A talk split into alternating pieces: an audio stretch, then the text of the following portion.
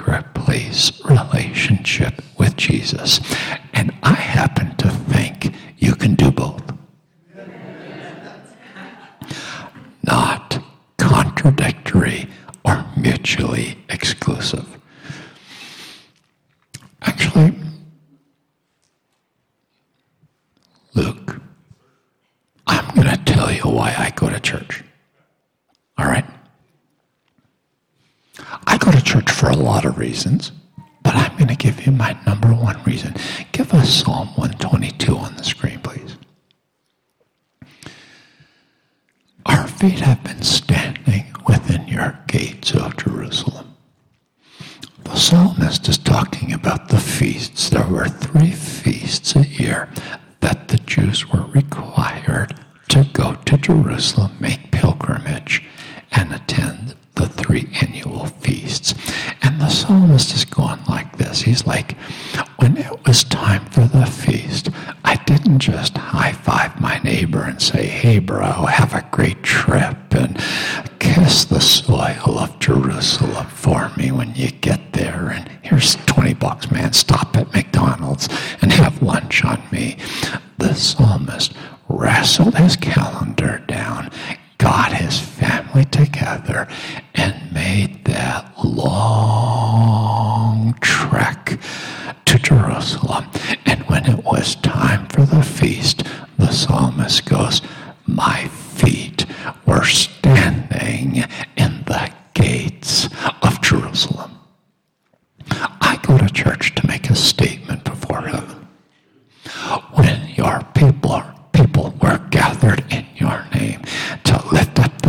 Jesus, to take on principalities and powers, and to make a statement in the region, my feet were in the house. I want the dust in the carpet to get on my shoes, and I want some of the dust on my shoes to be left in the carpet as a testimony before heaven. When your people gathered in your house, the house you have passion for, you zeal that eats you up. That house, when God's people gathered in your house, my feet were in the house. I go to church to make a statement. Having said that, I don't go to church to get fed. When I need to get fed, I go to the secret place. Sunday morning is not my feeding ground. Actually, I feel a little bit sorry for Christians that go to church to get fed, you poor starving thing. Dragging your carcass into the building and hoping to God that something will come from the pulpit to keep you alive for one more week. You poor skinny, scrawny, scraggly, skeleton, scarecrow Christian. I'm having fun. Listen, Jesus didn't die for us to live off one meal a week. He died to give us a vibrant, living, personal connection with Him every day at His feet, every day in the secret place, every day hearing the rhemas of His mouth. He died to give us an abundant life in His Word. Has it ever happened to you? Maybe don't answer the question, but has it ever happened to you when the preacher's preaching a message that you're sitting there going, I really am trying to get fed right now. I am working really hard and I just can't make this one work for me. Has that ever happened? You remember that one time. But when you get a rhema in the secret place, it comes with your name on it. Andrew, it nails you. It feeds you. It sustains you. Your eyes light up. Your cheeks flush because he has given you a rhema from his mouth in the secret place. I'm talking about the secret place this morning, ladies and gentlemen. This is better than a podcast. It's better than a conference. It's better than a YouTube sermon. It's better than a book. Sitting at his feet and hearing the words of his mouth. Now, I've used a word a couple times so far that I need to explain Josh, I just need to get the whole room on the same page right now, okay? I, I used the word rhema. Let me explain that. When the New Testament was written, it was written in the Greek language. In Greek, there are two Greek words that we translate identically into English. Spanish, the same. The Greek word logos, we translate it word. The Greek word rhema, we translate it word. So when you're reading your English Bible, New Testament, and you come across the word word, you can't tell from the English what the original was. For example, when you're in John chapter 1, in the beginning was the Word. That was Logos. And then when you're in Matthew chapter 4, Jesus said, Man shall not live by bread alone, but by every word that proceeds from the mouth of God. That one cutler was Rhema. We live by the rhemas of his mouth. A definition, and uh, uh, Cutler, this definition uh, on the screen. It's a good definition. Uh, often we've said it like this Logos is the written word, Rhema is the spoken word. Definition. And now, the Bob Sorge homemade definition. Next screen. A logos is a rhema that God gave somebody else. I'll explain what I mean. When the writers of Scripture got their message. It came to them straight from heaven. It was rhema to their spirit. Set them on fire. And they're like, oh my goodness, I'm going to write that down. And they wrote it down and then they gave it to us. And when we got it, Regan, we got logos. They got Rhema because it came to them from heaven. We got logos because we got it from them. The only way to get Rhema is direct from heaven for yourself. Nobody can give you a Rhema. Only God can give you a Rhema. Maybe you've experienced what I'm talking about. You're in the secret place. You're just talking to Jesus, you're praying, and you're in the Word. And it happens. Ephesians 1:17. The spirit of revelation comes on you, and you are like, "Oh my goodness, I've never seen this verse. I've only read it 200 times. I've just never seen it."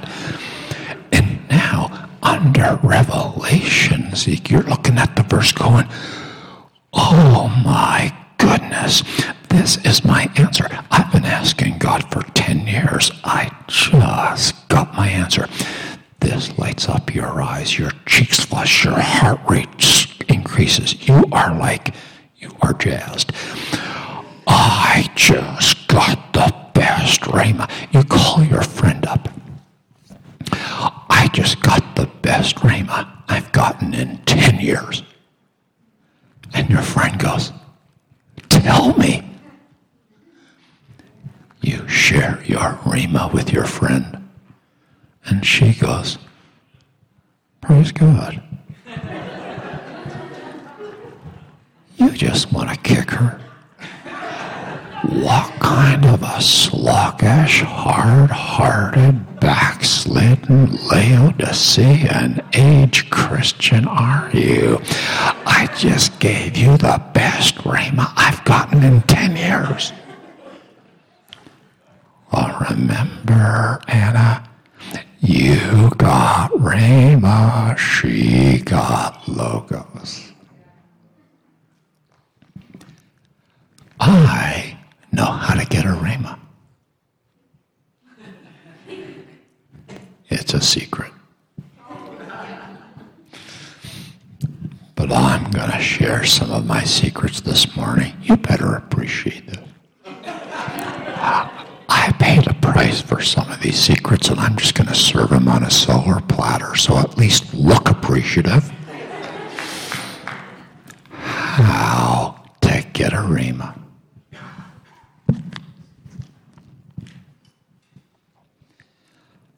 Long and loving meditation in the Logos.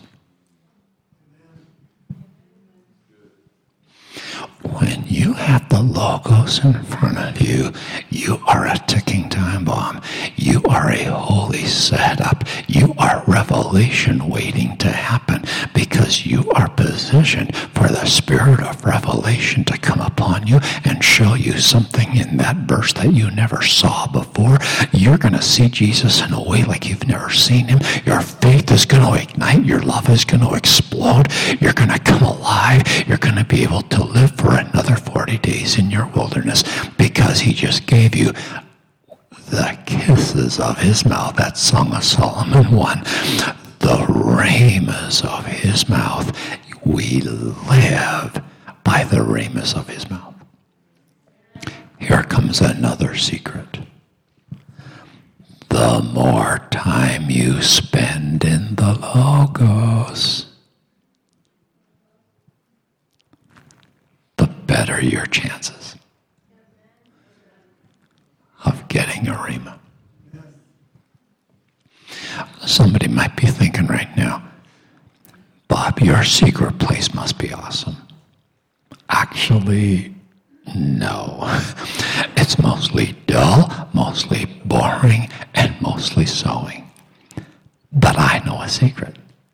I know if I'll just keep sowing every day in the secret place, every day at his feet, every day in the Logos, if I'll just keep sowing, one of these days I will reap. Give us Galatians 6 for the screen. He who sows to his flesh will of the flesh reap corruption, but he who sows to the Spirit will of the Spirit reap everlasting life. Here's the principle of the verse sow to the Spirit, you'll eventually reap to the Spirit. Sow to the secret place, you'll eventually reap to the secret place. Sow to the Logos, you'll eventually reap to the Logos. Hear it this way now. Sow to the Logos, you'll eventually reap Rhema. Once you have tasted Rhema, once you have experienced what I'm talking about, where the spirit of revelation comes upon the Logos and he speaks a Rhema to you through the Logos, once you have tasted Rhema, you become a Rhema junkie. I've got to get me another one of those. And now you don't care how much you have to sow. You don't care if you have to sow for three days, if you have to sow for three weeks. If you have to sow every day for three months, you don't care. If you have to sow for three years, you don't care, Rick, because you know a secret. If I'll just keep sowing to the secret place, if I'll just keep sowing to the logos, I know one of these days it's going to happen again. The spirit of revelation is going to come upon me. I'm going to see something in the word. I'm going to see something about Jesus I've never quite seen before. My eyes will light up. My cheeks will flush. My, I'll be able to live and sustain in my wilderness because we live by the rhemas of his mouth. I want you to hear this. It's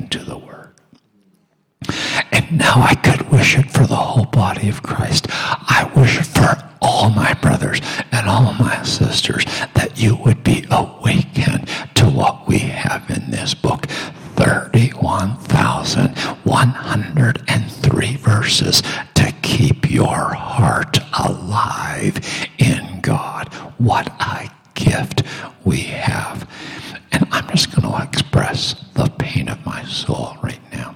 I travel around to churches all the time, and it's very frequent for me where I will say something like this I'll say, Turn in your Bibles with me, and I'll mention a scripture, and people will look at me and stare at me like you're staring at me right now. And I'm like, they don't have their Bibles we don't know what we've got. And I realize the bride of Christ, and this is an over generalization, a global generalization. The body of Christ needs to be awakened to what we have in this book. And I pray it for you. I, I would suggest that you ask the Lord Jesus, would you awaken me to your word? Because when you're awakened to the word of God, it goes goes with you everywhere. And I don't care if it's paper or digital. I actually prefer digital. But it goes with you everywhere because we live by the words of his mouth. Ask for it with tears. Jesus, awaken me to your word.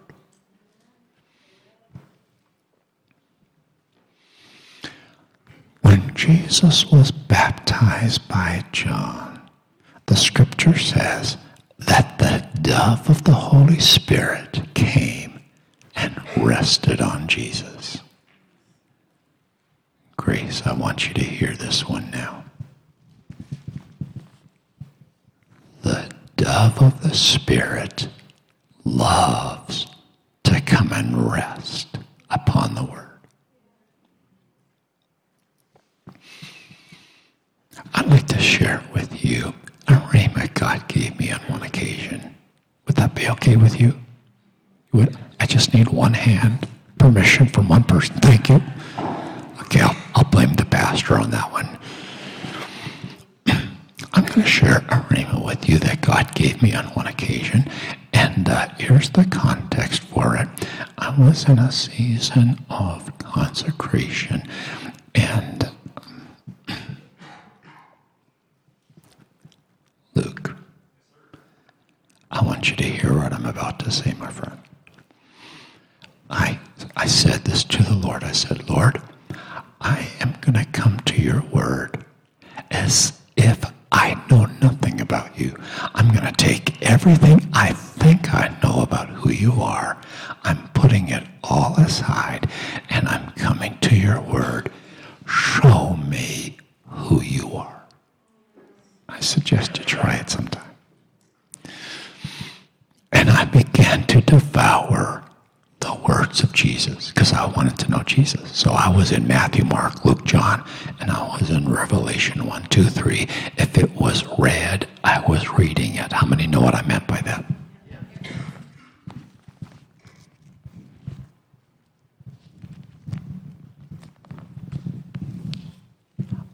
Some Bibles have red ink where the words of Jesus are, meant, are, are being quoted. So I was reading the red. And as I'm in this discipline, just immersing myself over and over in the words of Jesus, I began to notice a certain word. It like popped off the page at me. He said it there. He said it there. He said it there. There, there, there, there, there. And again, and and again, and again, and again, again. Jesus used that word a lot. Here came the Rhema. It's the most important word in the whole Bible. Pastor Tim and I got this rhema. Set my heart on fire. I saw what was the most important word in the whole Bible. It's better than Starbucks. I'm about to share with you the most important word whole Bible. And I really don't care if you agree. Because when you get a rhema from Jesus, from heaven, you're not that moved by people's opinions. You might like it, you might not like it, you might agree, you might not agree. Doesn't really move me very much because this one kept me alive in my wilderness. I got this one from heaven. And so process it however you want to. It's rhema to me. Jesus said about Mary, she sat at his feet and heard his word. And Jesus says, it'll never be taken from her. Because when you get a rhema from heaven, nobody can steal your Rhema. It's yours. So I'm going to share with you the most important word in the whole Bible.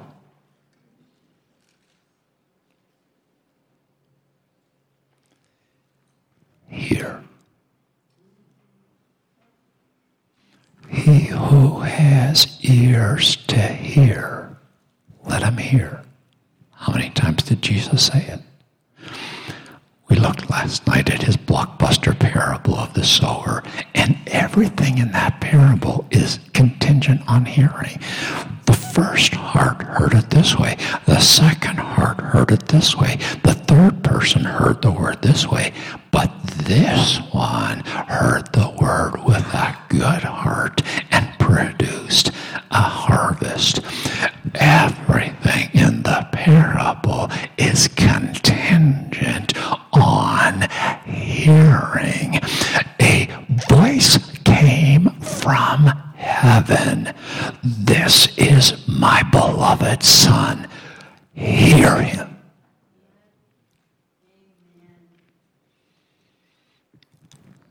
Somebody goes, Well, actually, I don't agree with that. I think the most important word in the Bible is love. Okay? Uh, there is a verse that goes, Hear, O Israel, you shall love the Lord your God. Somebody goes, Well, I think the most important word in the Bible is faith. Okay? Uh, there is a verse that goes, Faith comes by. When you hear now you can believe. When you hear, now you can obey. When you hear, now you can repent. When you hear, now you can make that decision. When you hear from God, now you know if you should date that guy. When you hear from God, now you know what to say, if you should go to that school. Everything changes when you hear from God. Which is why when I come to the secret place, I don't come primarily to talk. Now, don't get me wrong. I talk to God. Yeah, I do. I'm a blabbermouth just like you. But that's not my first agenda.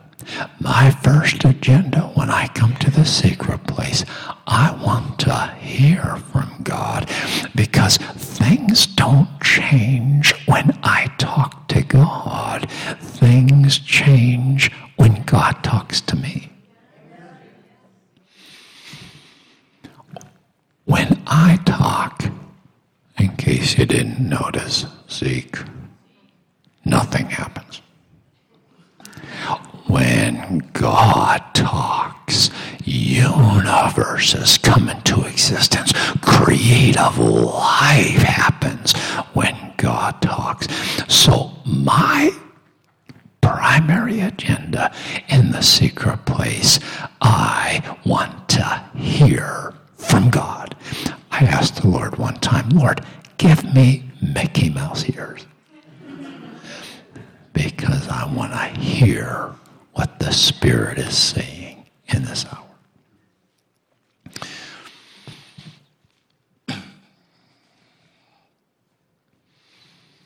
I'd like to share with you what is probably for me my most precious hear verse. It's got that little word hear in it.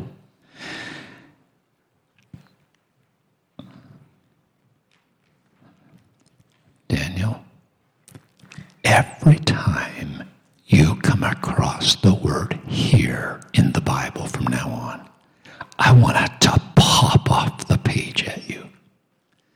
I want it to have neon lights around it here because it's that significant. I'd like to share with you a verse. I love this verse. It's got the word hear in it, and it's in red ink the words of Jesus. Luke 8, please, for our screen.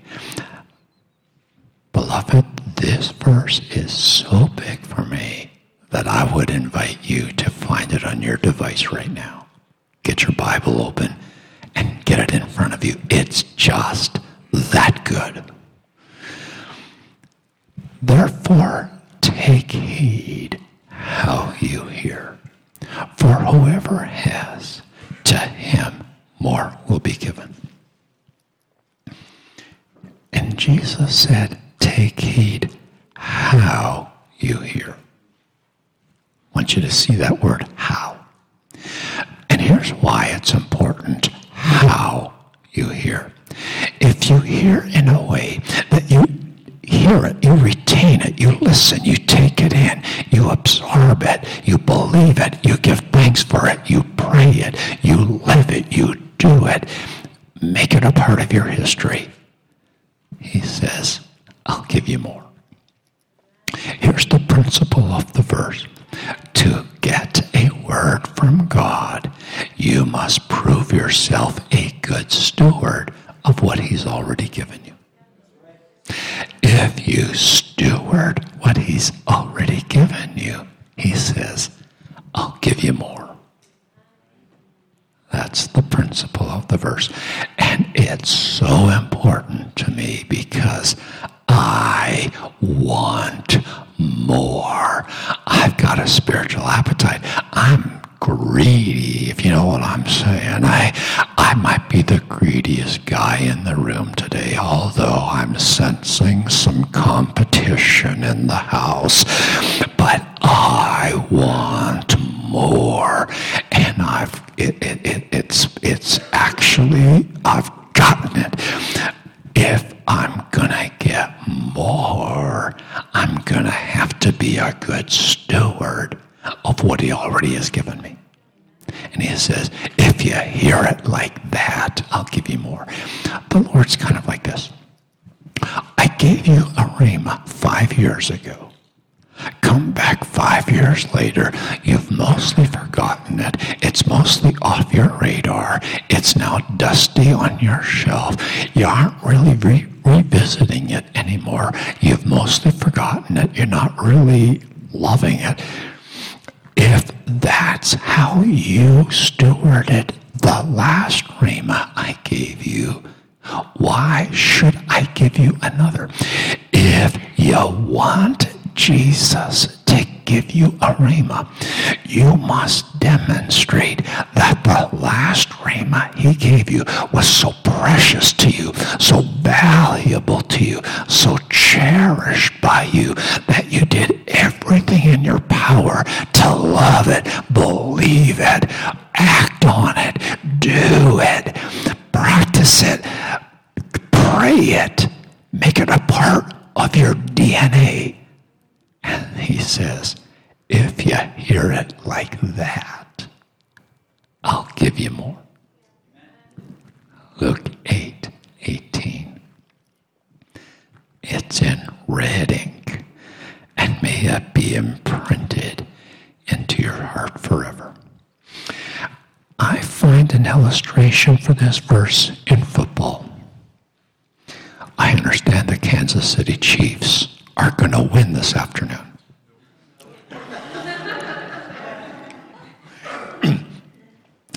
I understand there's some contention on that statement right there, but I talked to a Dallas fan already that said, uh, sorry, bro, you're going down. But in Kansas City, uh, and this is for some of the sisters in the room that don't care about football, we have a guy in Kansas City. His name is Patrick Mahomes, and he is the next best thing to. Uh, he's awesome. Okay. We have an awesome quarterback, and he's going to save Kansas City single handedly. You know what I'm saying? Patrick Mahomes throws the football. And the receiver drops the ball. Mahomes goes, give the guy another shot.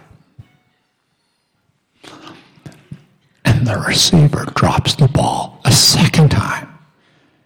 And Mahomes is like, bro.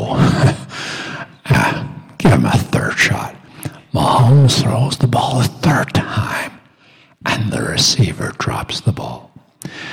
If I'm the quarterback in that story, I'd be like, that's the last football that I'm throwing in your direction. If you want the quarterback to throw you the football, you must demonstrate that you have hands. And if you want Jesus to throw you a rhema, you must have a proven track record of catching rhemas. If you catch them, he'll throw you another. I'm telling you, Jesus was talking about the Kansas City Chiefs.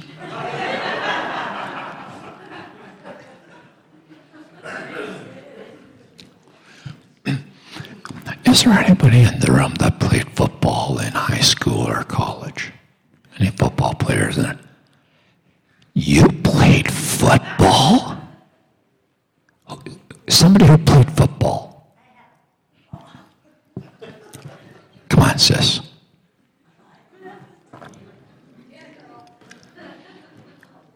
What, what's your name? My name is Deborah Bryan. Deborah. Okay, Deborah, here we go.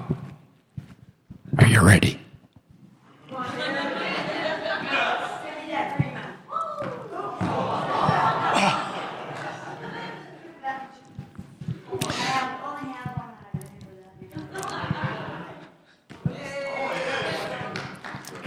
Okay, one more shot, Deborah.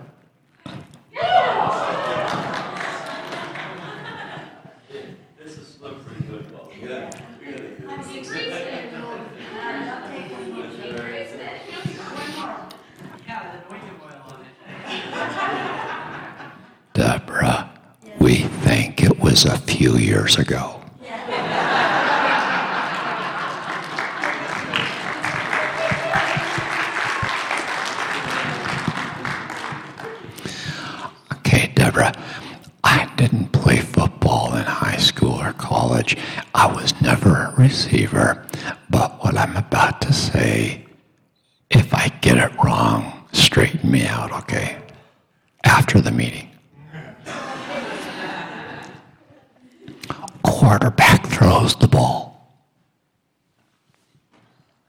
Receiver catches the ball.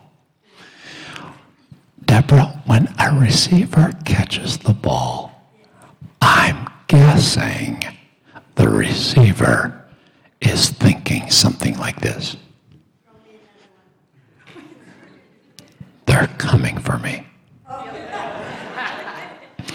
The whole team is coming for me. They have forgotten about every other guy on my team, and I am the only guy on my team that they are thinking about right now. And they are not nice thoughts. They want to hurt me. They want to hit me. They want to strip this ball from me. They are coming after me. These boys are big. These boys are buff. I am about to get hit. I don't know what direction it's going to come from. I don't know if he's coming this way, this way, and I don't know where on my body he's going to hit me. All I know is I'm about to get hit. Whatever happens next, do not drop this ball. And the receiver pulls that football into the cradle and holds on for dear life.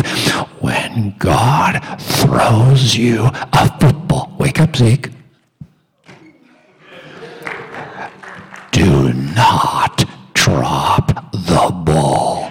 Do whatever you have to do to wrap your soul around that rhema, pull it into your and hold on for dear life. And if you catch it like that,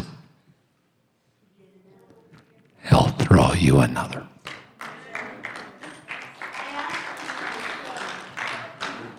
This is so important to me that I have developed a whole system in my life for catching footballs from the Holy Spirit. I'll tell you my system, okay? Not because I want you to imitate my system, I want to inspire you to find your own system. So, this is my system for catching footballs from the Holy Spirit. And to understand my system, something you need to know about me, okay, Josh? Just going to be honest. I have a horrible memory. I don't know what's wrong with this thing. It's like some kind of a feeble excuse for a memory. I think on the day they were giving out the memories, I missed that line or something because my brother got it and I didn't. And if God gives me a rhema, if I don't write it down, it's it's gone. The only way that this feeble thing can hold on to any footballs that the Holy Spirit throws me, I have to write it down. So when I'm in a prayer meeting, I always have three things with me. Did I say always? I have a Bible, I have a notepad, and I have a pen. You will not find me in a prayer meeting without three things. And you're like, Bob, what's the deal? I'll tell you the deal. When I'm in a prayer meeting and I'm praying the word, because that's what I do in prayer meetings, I pray the word. I don't mostly read the Bible, I mostly pray the Bible because I'm looking for conversation starters. This is literally what my secret place looks like. I'm just going to show you right now. Literally what I do every day. Read the verse. Read the verse. Read the verse. Read the verse. This verse. I want to talk to you about this verse and I begin to engage a conversation with the Lord using the language of that verse. And we have a visit, we talk about it. In my secret place, I'm always looking for conversation starters. And when I'm in a prayer meeting and I'm praying in the Word, what happens is when you start to pray the Word, you start dissect it, you see it this way, you pray it this way, you pray it that way.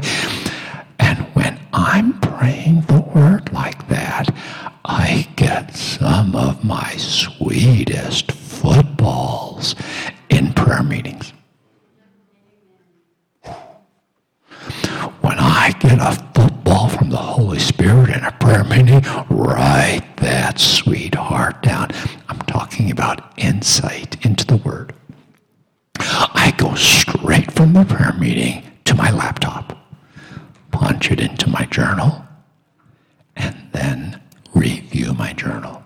Because if I don't review my journal,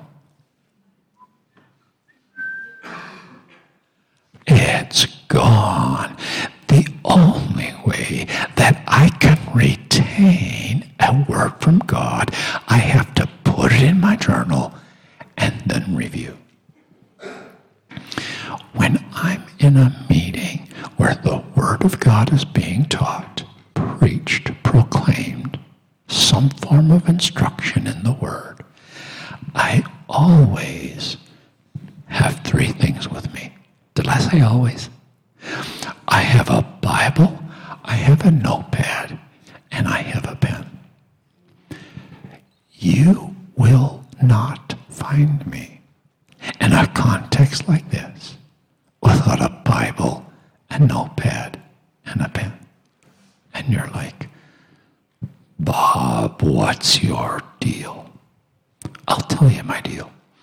When I'm in a place where the Word of God is being proclaimed, I know this is going to shock you, But if you can believe it, every once in a while, the Holy Spirit, in, right in the middle of the pastor's sermon, will throw me a football. If he throws me a football in the middle of a teaching, I am to catch that sweetheart, write it down on my notepad. I go straight home from the meeting to my laptop, punch that sweetheart into my journal, and then review my journal. When I'm in the secret place, I always have three things with me. Maybe you can guess what they are.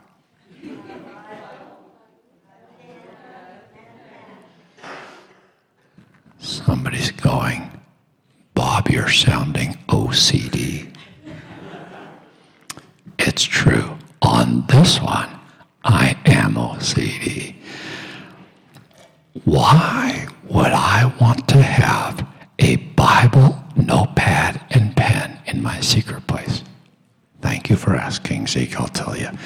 When I'm in the secret place and I'm praying in the Word and I'm talking to Jesus, I get some of my sweetest footballs in the secret place.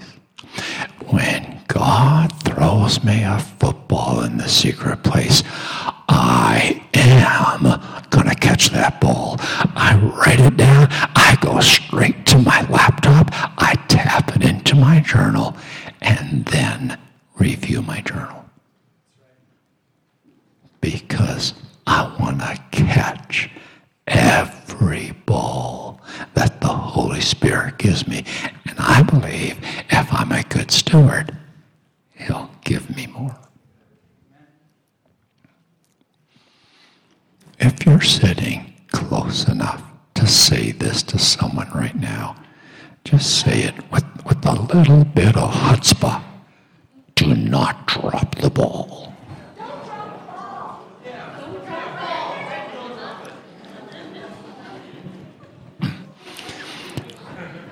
Last scripture is Proverbs 26, verse 20.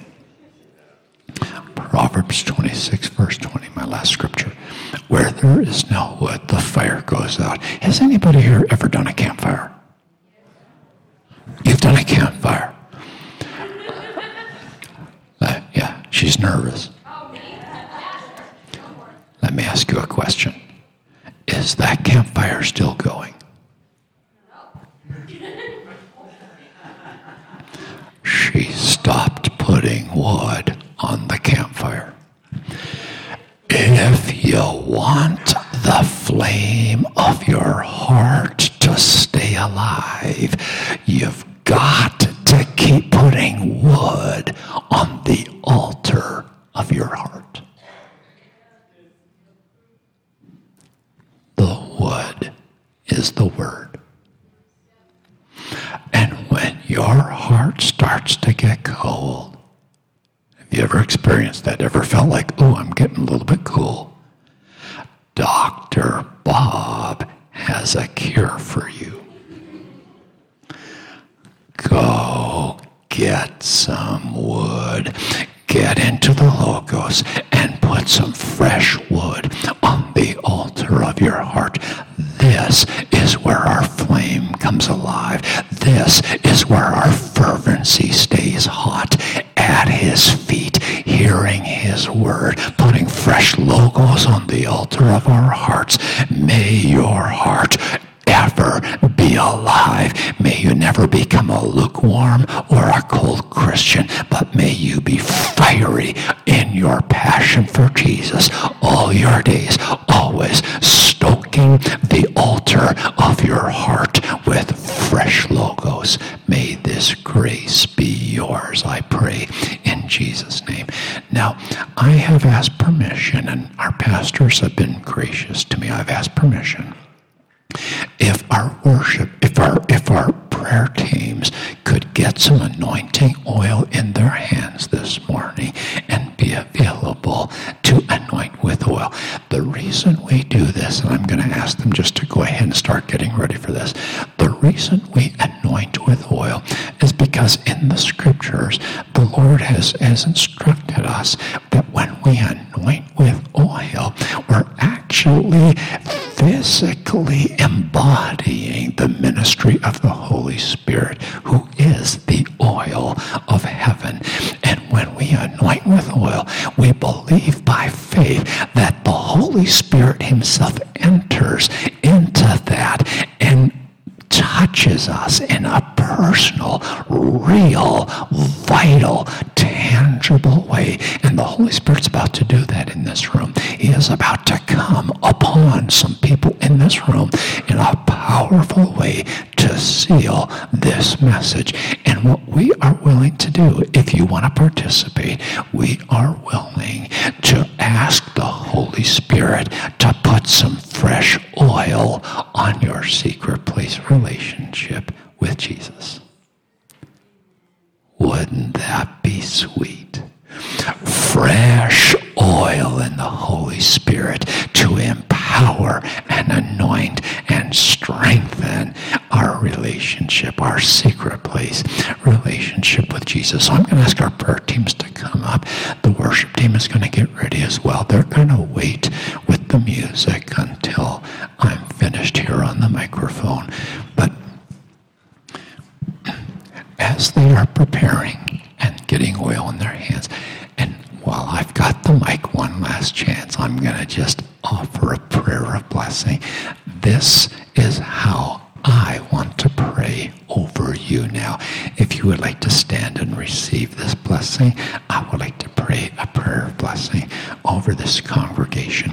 Heavenly Father, I am asking today for my friends, my brothers and sisters in Christ who have come to plant their house of God and make a statement in your presence today. I am asking, Lord, that you would honor their faith and their obedience and their consecration. And Holy Spirit, as we are anointed with oil today, would you enter into this now? I'm asking, Holy Spirit, may there be fresh momentum for your secret place relationship with God. May you enjoy new momentum. May there be a fresh joy. May there be fresh uh, uh, desire.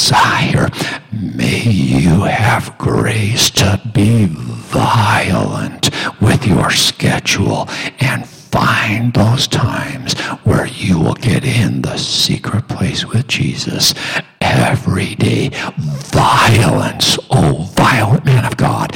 May the Holy Spirit help you now. I'm asking, Lord, for fresh grace to sow every day into the secret place. And as we do, dove of heaven, would you come and rest upon the word? Spirit of revelation, would you come? I'm asking for the rhemas of your word to be given to my brothers and sisters. Awaken us with the rhemas of your mouth, I pray. Make us rhema junkies that live by the words of your mouth. Give us grace to gather wood every day and put fresh logos on the altar of our hearts. And I'm asking for grace, Lord,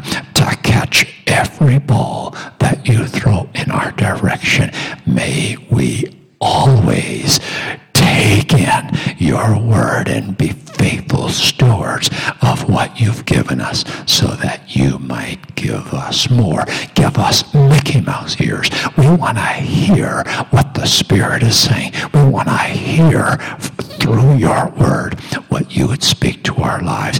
And I bless every person now with fresh fire, with fresh anointing, with fresh grace in the Holy Spirit. May there be fresh joy in their walk with you every day in Jesus' name. Worship with us now. You're free to be dismissed pleasure. If you want to come forward and receive this anointing ministry, you are welcome to do that. God bless you and